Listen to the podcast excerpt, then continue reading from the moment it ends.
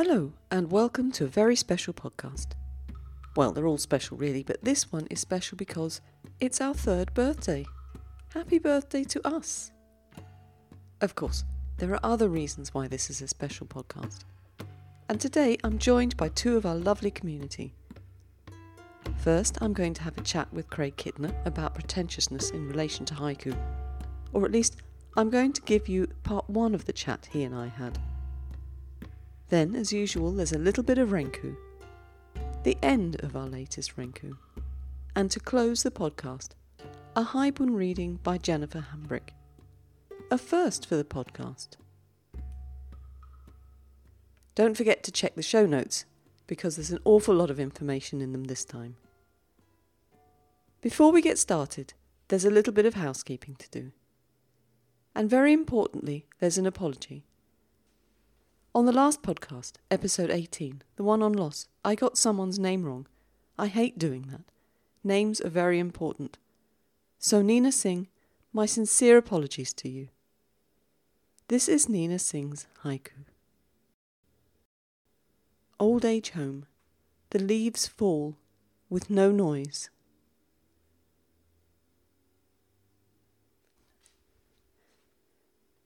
Now I'm going to be in and out of hospital quite a bit in the next couple of weeks. I'm having surgery, so if you send me any emails and I don't get back to you as quickly as usual, that's why. James Young is going to help me out with guest editing the next topic, which is social issues. Please send your haiku and senryu to me via email by the 1st of November, please. And I'd ask just that you keep the verses on social issues rather than political ones. I want to steer clear of politics on the podcast. Before I offer you the audio of part one of the chat I had with Craig, I just wanted to say there might be a couple of blips on the audio because it's taken from a Zoom call. And as good as the quality is, I have less control than if we were both in the same room. I hope you enjoy it.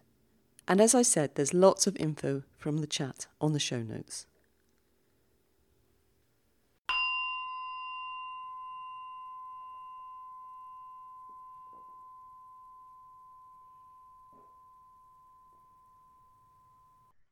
Today, we're welcoming Craig Kittner. Now, Craig and I have a lot of virtual conversations, but today I'm really pleased to introduce him to all of you so we can have one of our virtual conversations in front of you all.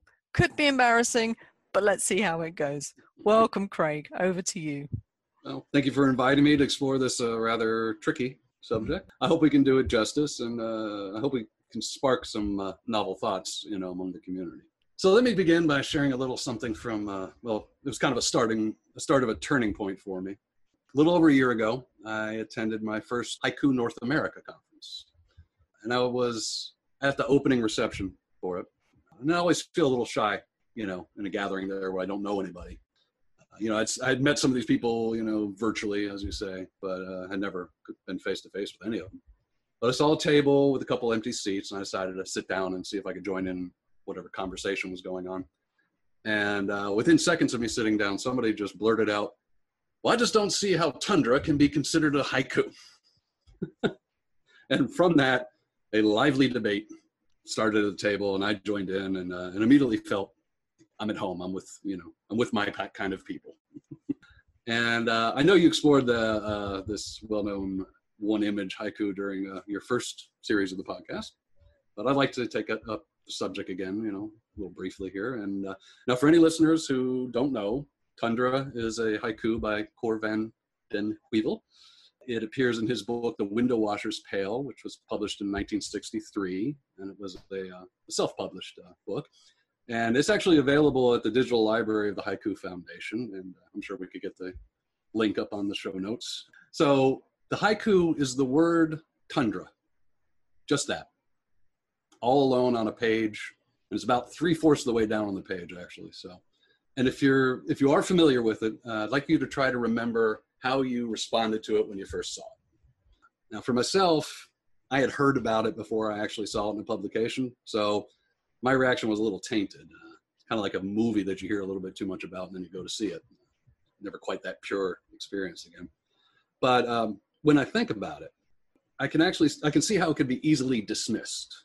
You know, for instance, you could take the stance that a one word cannot be a haiku, or you could label it. You know, you could label it as silly or uh, pretentious, and then you don't have to spare it any thought. And Patricia, that's really why I wanted to be involved in this discussion about pretension in haiku, because when you raised that specter back in episode 14, uh, it got my back up a little bit. I, I knew you were going to say that, and I thought, oh no. Sorry, let me apologize. Didn't mean to do it. Carry on. Uh, yeah, no problem.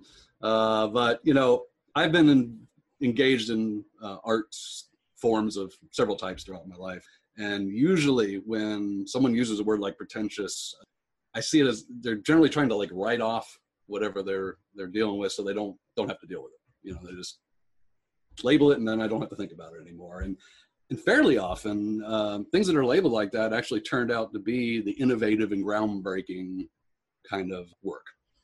Well, to put it in the kind of perspective I'd like to look at it in, if you write haiku, when you read haiku, you're inevitably going to come up to some pieces that are just problematic for you. You know, they might sound wrong to your ear, or they might you might think they're too simple or too complex, or they don't fit in your definition of what a haiku is, or you simply don't understand them.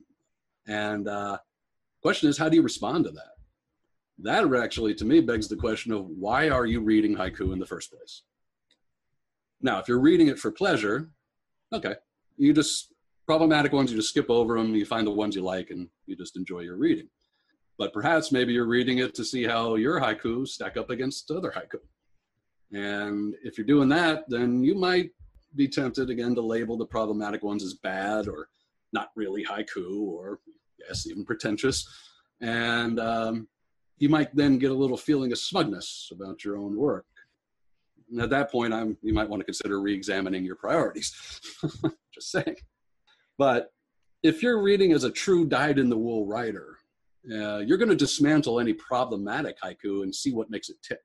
Yeah. You know, if it's bad, what's ruining it? If it's not a haiku, why isn't it a haiku?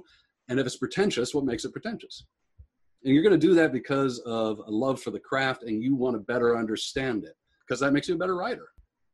So, to give a couple of anecdotes, you know, when I was uh, when I was younger, I was more involved in the vis- as a visual artist. Yeah. And when I see a painting I don't like, I can tell you exactly why I don't like it in minute detail.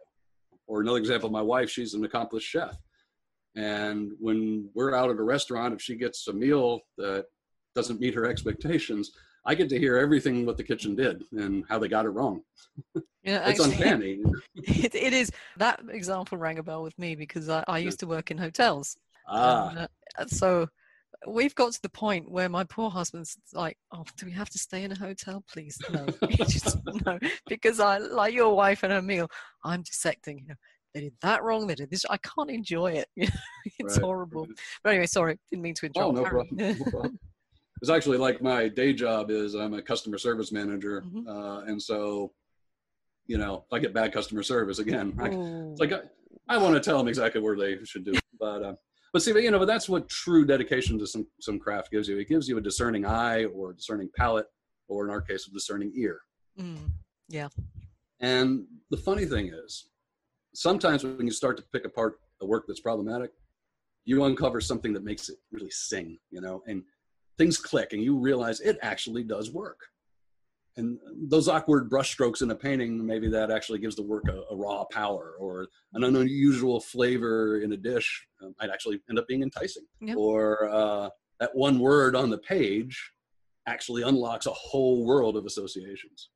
So you know, as I said in the beginning, Haiku North America it gave me a, a, a turning point. And the reason I say that is, you know, I went to that conference thinking I had a pretty good grasp of what haiku was, you know, and I actually even had my own little definition of haiku that I was inordinately proud of at the time. Are you going to share it with us? Oh, you know, what? I, Too embarrassing. Okay. it's, it's actually, no, it's, it's not too bad, but it's actually, it's been incorporated to every, you know, actually a lot of Mm-hmm. times when I talk, you know, we've talked before about how, to me, you know, one of the most important things is that, that transmission of experience. Mhm. But, you know, spending all that time with all these other haikuists and just like really getting into the essence of what haiku is, it, it really convinced me that there is no all encompassing static definition for haiku. It's a living, breathing art form. Mm-hmm. And like all living things, it evolves in response to changes in its environment. Yeah. So, like, you know, when new technologies come along, or or we have new understandings of nature, or there's new social and political forces, or new writers and new writers from other cultures get involved in English language haiku, and new pandemics arise. uh, all these things cause haiku itself to to change and evolve. Yeah. So when I look at tundra now, and it, it excites me, you know, I, it's like looking at history. You can love it, you can hate it, you can dismiss it. That really doesn't matter because it's part of the living essence of what haiku is, and it undeniably had an impact on how haiku has evolved over 57 years since it came out. You know, to get back to the question of pretension, you know, we could look at it like as readers, and we could find examples in recent publications of where we think pretension is sneaking in. Uh, but I really don't think that's in keeping with the nature of what this podcast is about. Mm-hmm. I think we should look at it like writers and ask ourselves not how do we respond when we see it in the work of other people, but how do we handle it if it crops up in our own work. You know, when I uh, first started emailing you about this subject, I, I said I really want to divide it into three different categories. So yeah. um, I'd like for us to maybe explore that.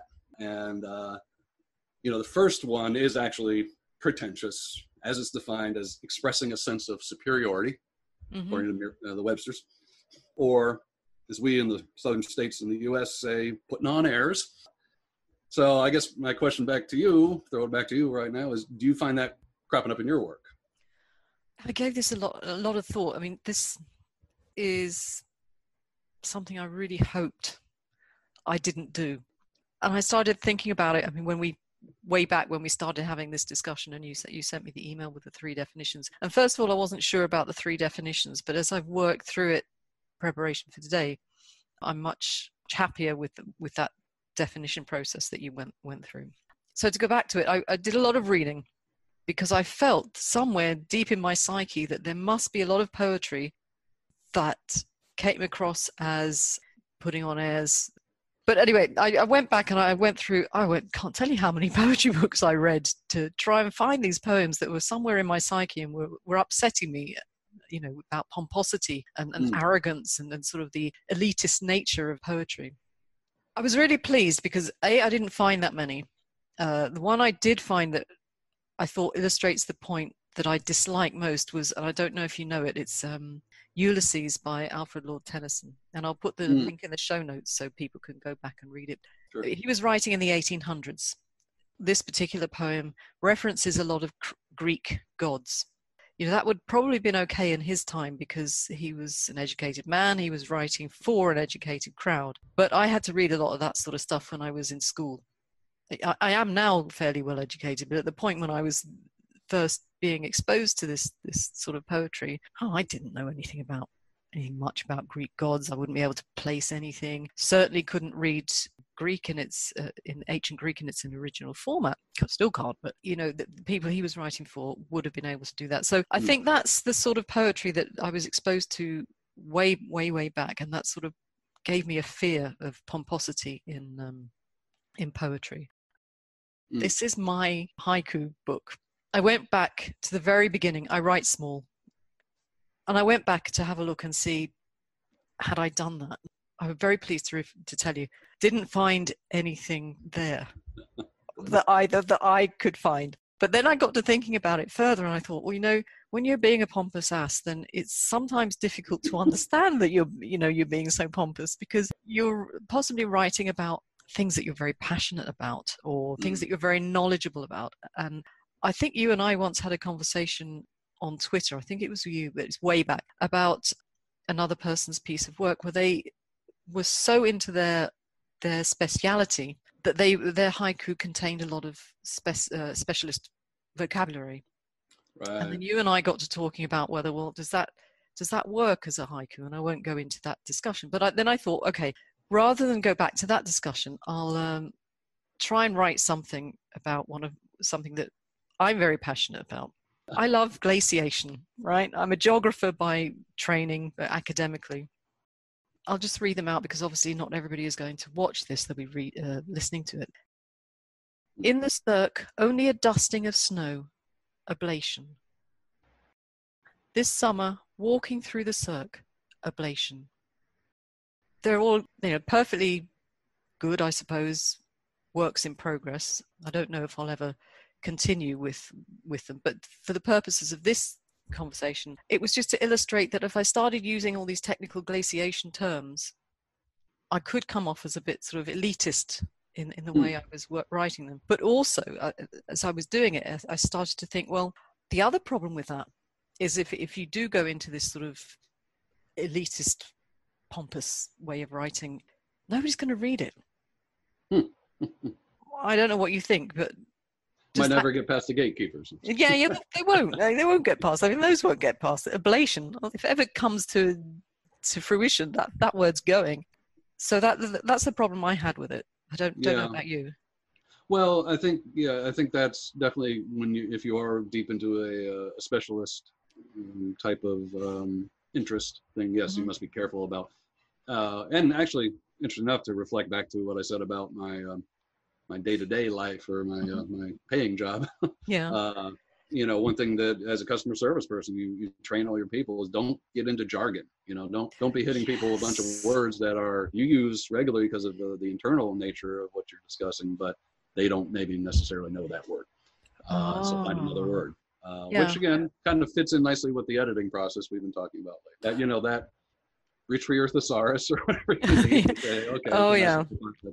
And we'll Actually, get into words a lot more on our next one too. I was going to say I I wanted to talk to you a little bit about that a little bit later in the in the discussion. Yeah. But anyway, back back to you. Sorry, don't want to. Well, no, I was just I was going to say for me, um, I've got a, and as kind of befits a haikuist, uh, I have a very strong interest in nature. I was, you know, my father raised me to hike out in the woods and really respect. Mm nature. And also you know anybody who loves nature is having a difficult time of it right now oh yeah. uh, with the state of the world. But for me the danger elements uh, of getting into the pretentious side is you know getting too preachy where my interpretation i'm trying to drive that home too strong uh, Actually, instead of letting somebody discover it on their own.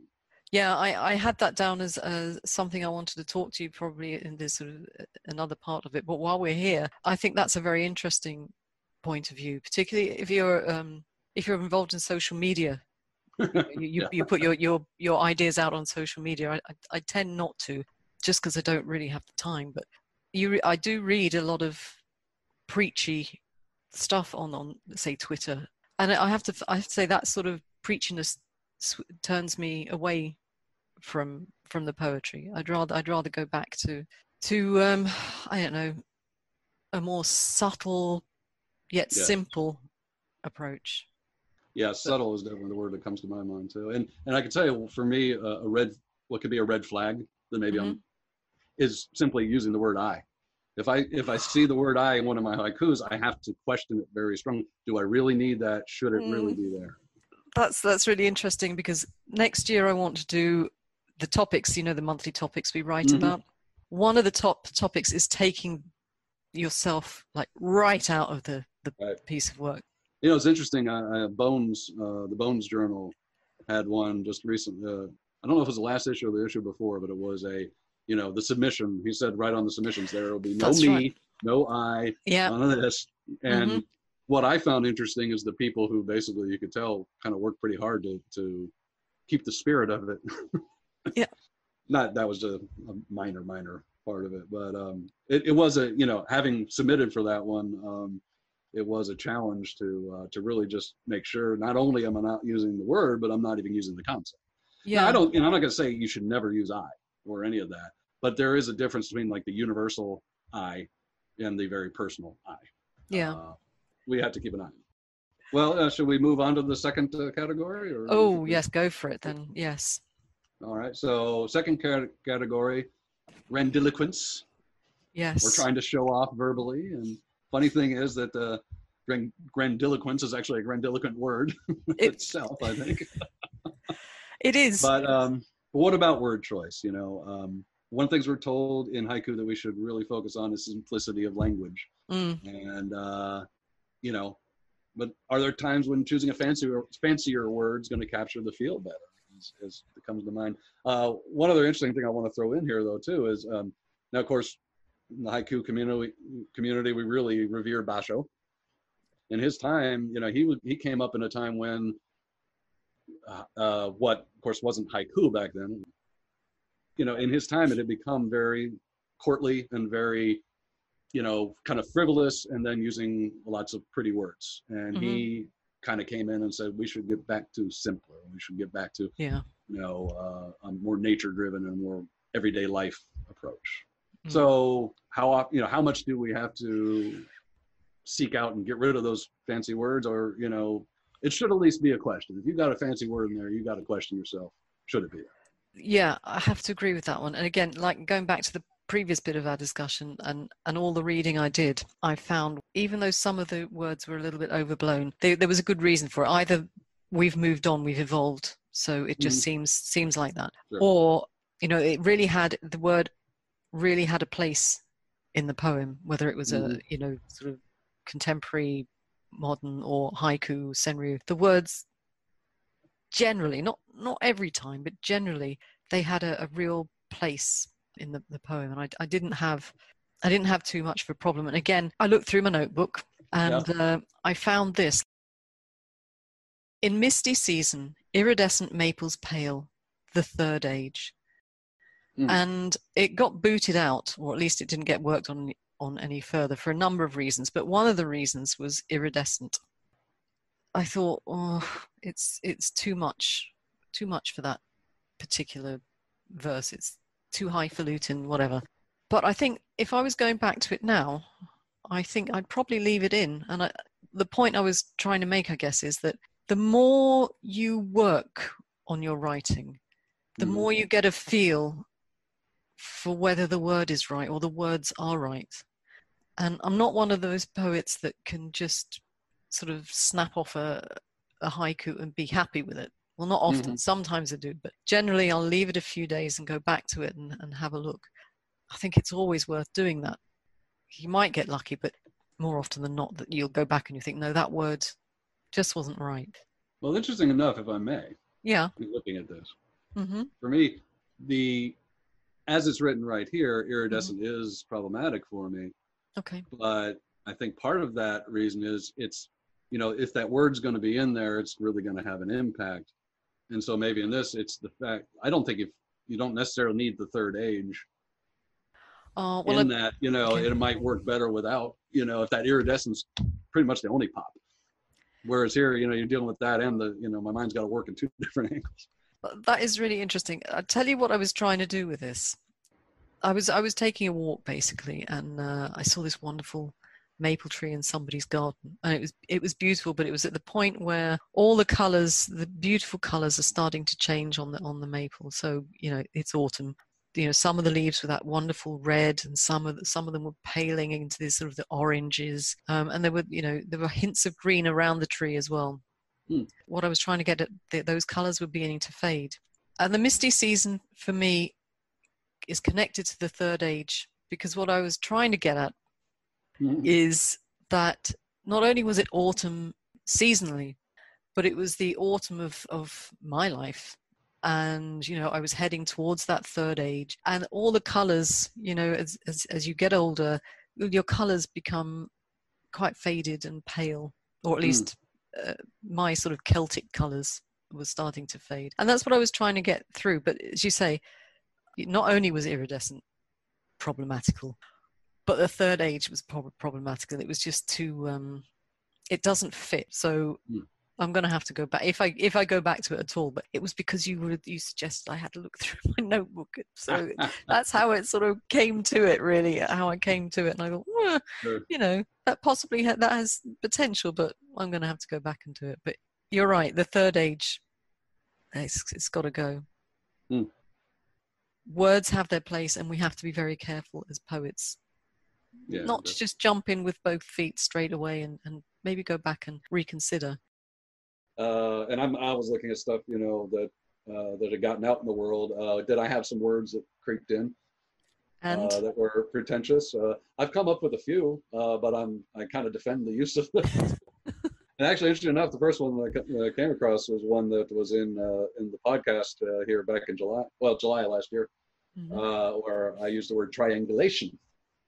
For me, uh, really, that one is the only thing that captured that experience, and it was about a pine tree. You know, walking through the forest and seeing this pine tree leaned over. Mm. Uh, and I believe Oh it, you know, yeah, the whole thing okay, I like- know the one. hmm Yeah, uh, But it made sense. yes, it did, and it was the first thing that popped in my head when I saw it. So, and it it worked. Yeah. Like, you know, that's kind of a fancy word. I also use uh, gnarled recently, which again, for the old apple tree I was describing, there was just no better word. I mean, I could have used twisted or something like that, but gnarled just really. Oh yeah, gnarled. yeah, you see, I don't have a problem with those because they make sense, and it adds it adds to. It's a strong word, Mm. um, and I think that's the other thing we have to look for. Yeah.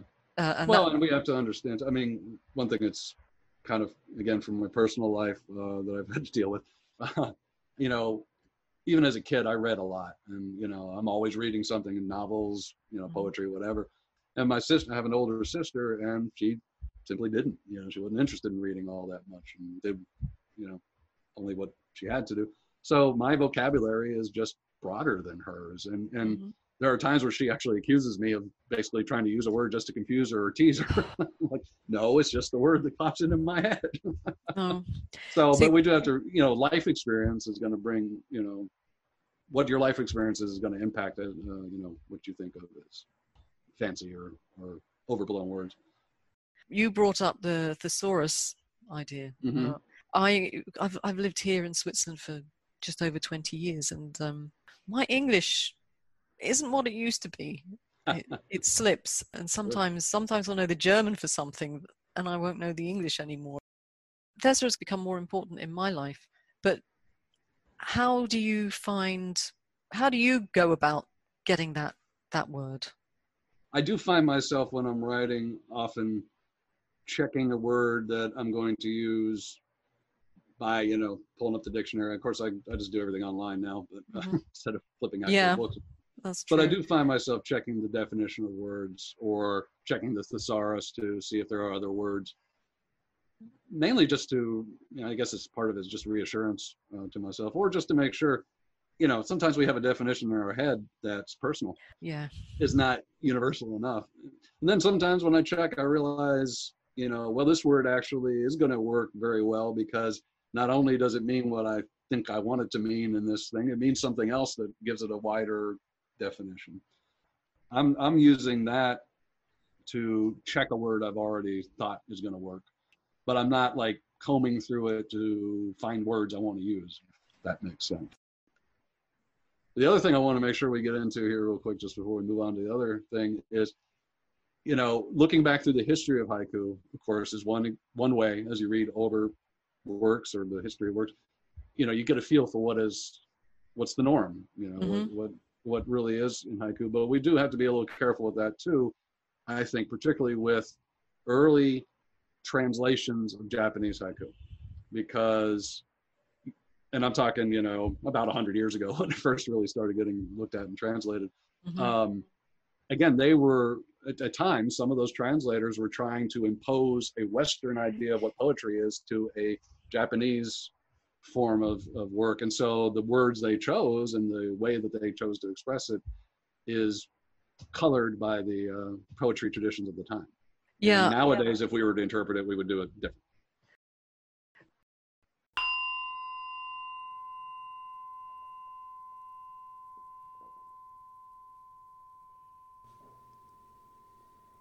A bit of an abrupt stop, but next time we're going to complete our chat by talking about Craig's third category audacious or original haiku. Do join us in November for that. I think it's a cracking one. After listening to our chat, there were a few things I wanted to ask you. Is there a haiku or senryu that has a word in it which makes the haiku really come alive for you? Which makes it sing, as Craig said? What's your process for finding the strongest possible words for your work? Is it the thesaurus? Is it being widely read so it naturally comes to you? Or is there something else in your process that helps you? And with regard to the topics for next year, I want to delve deeper into techniques. So, are there any techniques you would really like to explore? Just let me know by email. Thank you. Now I'd like to bring you our latest complete Renku. I do love creating Renku. It's a wonderful opportunity to work with haiku poets in a way I don't normally get a chance to. It's a cooperative way of working, which often engenders interesting discussion. And I'd say about a third of the verses are eventually different to their originals. This time, I'd like to thank James Young, Ian Speed, Giddy Nielsen Sweep, and Michael Barabow for joining me.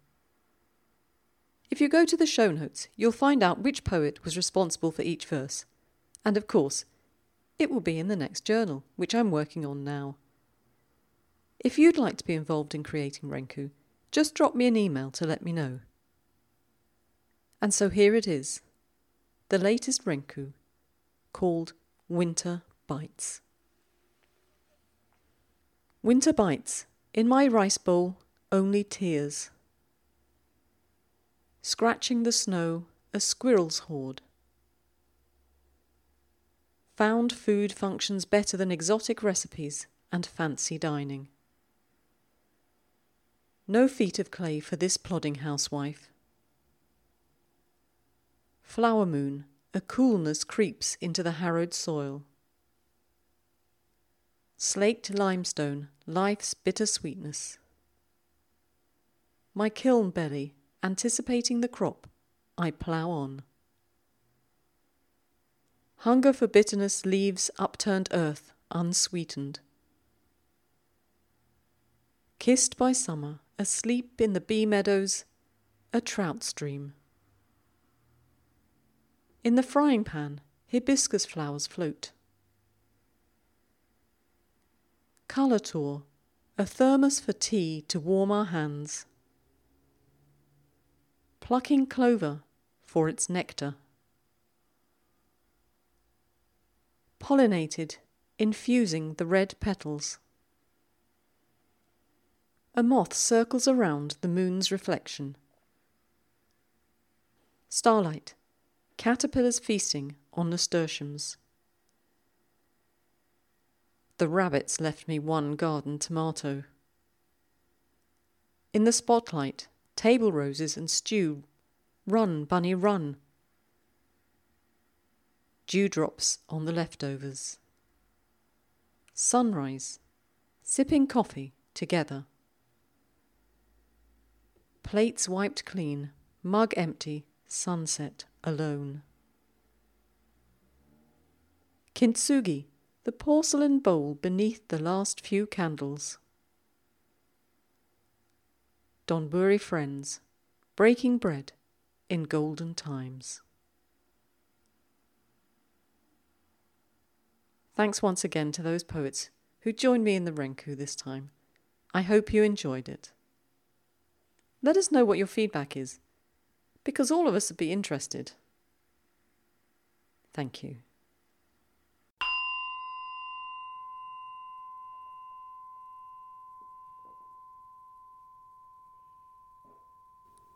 Next up, there's a first for the podcast. Jennifer got in touch to volunteer herself to do a reading. Thanks, Jennifer. Don't forget, you're most welcome to do the same. It's super to hear other voices on the podcast. I discovered when I virtually chatted with Jennifer that she's rather a successful Haibun author, and so, as I know many of you are interested in the form, and I know next to nothing about it, I asked Jennifer to do a Haibun reading for us. And there are links in the show notes to the works. So without further ado, Welcome, Jennifer.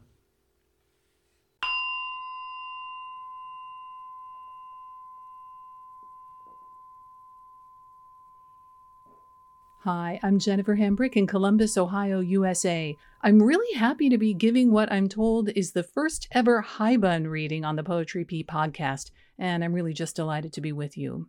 I've got a few high Haibun for you today. The first one is called That Summer and it won first prize in the Haiku Society of America's 2018 Haibun Award competition.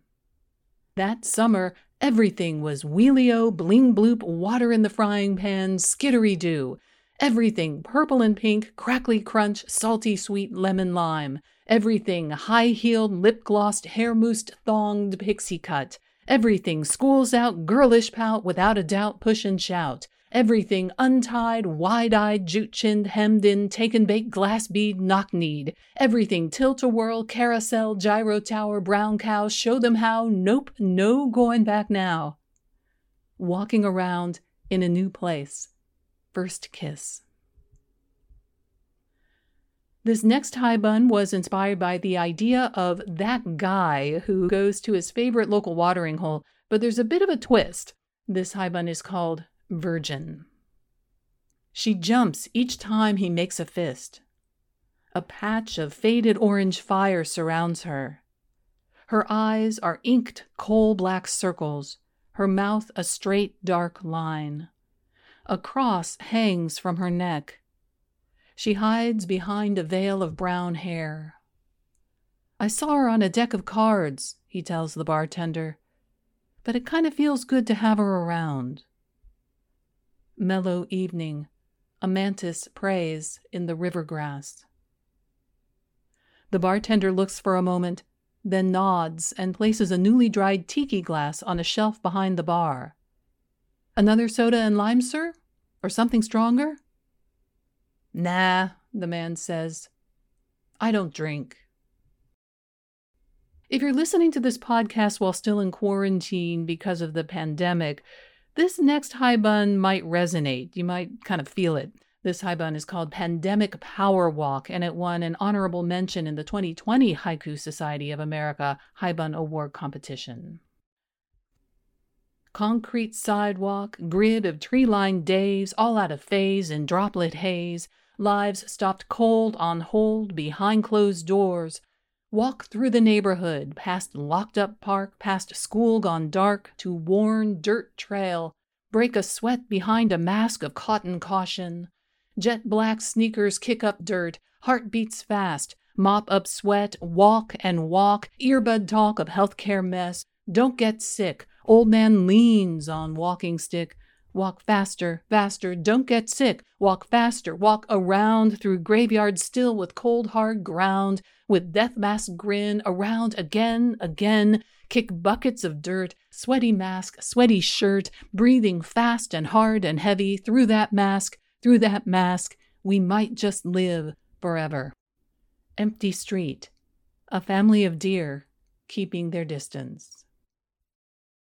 And one final haibun for you here. You know that feeling when you're starting out on a road trip and it's just you and your travel buddies and the open road? That's kind of the feeling in this haibun called Footloose. He bought the car and named it Mary Ellen a long time before we met, and she didn't have any air conditioning, but who cares on a day like today because the sun's out and the windows are down and we've got highway wind going and I take off my flimsy flip-flops and stick my feet with the purple toenail polish out the window and close my eyes and for a little while I forget about the time Mary Ellen screwed me over with a flat tire the first time I drove her and it's like the sun itself is beaming up inside me like a big giant Necco wafer. Endless day. Rainbow on the skin of a bubble. I'm Jennifer Hambrick here in Columbus, Ohio. Catch me at jenniferhambrick.com. Thank you so much for listening.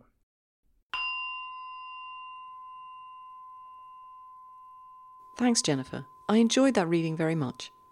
It's encouraged me to have a go at Haibun when I have some time. Gosh, that was a packed podcast, wasn't it? Thank you all for coming along and listening. And of course to Craig, Jennifer, and my wonderful Renku poets for their contributions to our fund today. I do hope you enjoyed it, and I welcome your feedback, so keep it coming. And speaking of keeping it coming, I'm going down to one PTV moment a week from November. But I'm still welcoming videos, so please keep them coming too. If you're interested but don't know what I'm looking for, just send me an email. But remember, October's a difficult month for me this year so responses won't be quite as quick as usual. And of course, don't forget, I'm awaiting your submissions for the social issues topic. Deadline 1st of November. So, once again, thank you, and I look forward to joining you again in a couple of weeks for the podcast featuring found poetry. What an adventure that was! Until then, keep writing.